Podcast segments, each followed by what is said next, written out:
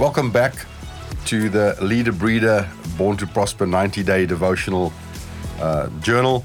And today we are looking at day three. And the title of our devotion today is Be Clear About Your Objective. Genesis 24 42. And this day I came to the well and said, O Lord God of my master Abraham, if you will now prosper the way in which I go. Today's devotion. Abram's messenger again relays the purpose of his visit to Laban and that he had asked the Lord to prosper his journey. Notice that the messenger did not change the delivery of his message to a lower expectation of what Abram wanted. He remained clear about Abram's expectation. Why? Because Abram told him to remain clear. In verse 41, he clearly states, he says, You'll be clear from this oath. In the New Testament, James also reminds us to remain clear about our objectives despite the trials and tribulations we might face. James 1, verse 2 to 8 says, My brethren, count it all joy when you fall into various trials, knowing that the testing of your faith produces patience. But let patience have its perfect work, that you may be perfect and complete, lacking nothing. If any of you lacks wisdom, let him ask of God, who gives to all liberally and without reproach, and it will be given to him. But let him ask in faith with no doubting. For he who doubts is like a wave of the sea driven and tossed by the wind. Let not that man suppose that he will receive anything from the Lord. He is a double minded man, unstable in all his ways. So remember, God wants to prosper you in the area of your desire and expectation. Don't let doubt, delay, or disappointment derail you from your goal. Be clear about your objectives. You know, it sounds sometimes uh, easier said than done to remain clear about our objectives. But I want to challenge you today on this day, day three, that you'll take a few moments and ask the Holy Spirit to guide you and to really uh, remind you of objectives or goals, um, things you've put into place, maybe this year, last year, whenever it was, and you've actually become distracted. You've lost your objective, uh, pressure, whatever it might be as uh, you know circumstances lack of finances perhaps disappointment dejection perhaps delays whatever it might be has made you think that maybe it's not god's will for my life or that thing's not going to come through.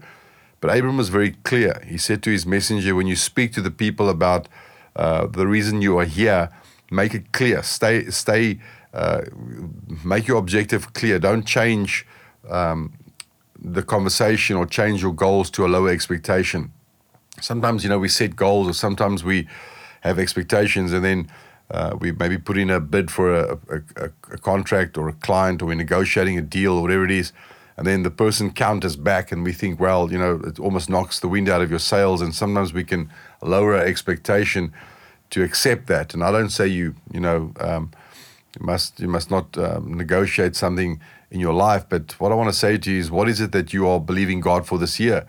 What is it that you are um, standing on God's word for, and be clear about your objective. Don't don't look at the wind or the waves or look at the circumstances, but remain true. If God's put that desire in your heart, if you believe, um, you know it's what you you trust in God for, then be clear about that objective. Stay true uh, to the course that you're on. And I want to say to you as well that uh, you know as you do that, you're going to start to see that many things will come to pass in your life that might not have that might have been delayed because sometimes we change our objectives um, you know to to to to a lower expectation because uh, we don't think it could come to pass. So come on be clear about your objective. So let's declare this word over our life today. So father i come to you in jesus name and i declare again today that you are busy prospering my path and journey ahead. Thank you for sending the right relationships destined relationships into my life Thank you for the strength to remain clear about my goals and objectives. You said I am born to be fruitful, to multiply, born to fill the earth and live in dominion. I'm going into today being led by you and by your Holy Spirit. Lead me on a straight path of victory and purpose. And I declare that over your life today in Jesus' mighty name. So, what action steps will you apply today to live prosperously, prosperously again? Remember, we're on a journey of shifting our mindset very often from a poverty mindset to a prosperous mindset. And that is why I wrote this devotional under the instruction of the Holy Spirit a while back, because He said to me that my children are. Um, so the media is bombarding them so often with lack and with limitation and decrease and loss and fear and what we can't do. That's why this devotion exists. And I want to say to you, as you stay true to this every day, What action steps are you going to take today to live prosperously? If that negative thought wants to come, if you want to start to change your objective, if you want to start to um, look at things from a different perspective, no, don't take that thought captive. Bring it under obedience of, of Jesus. And uh, I want to say to you, have a great day today.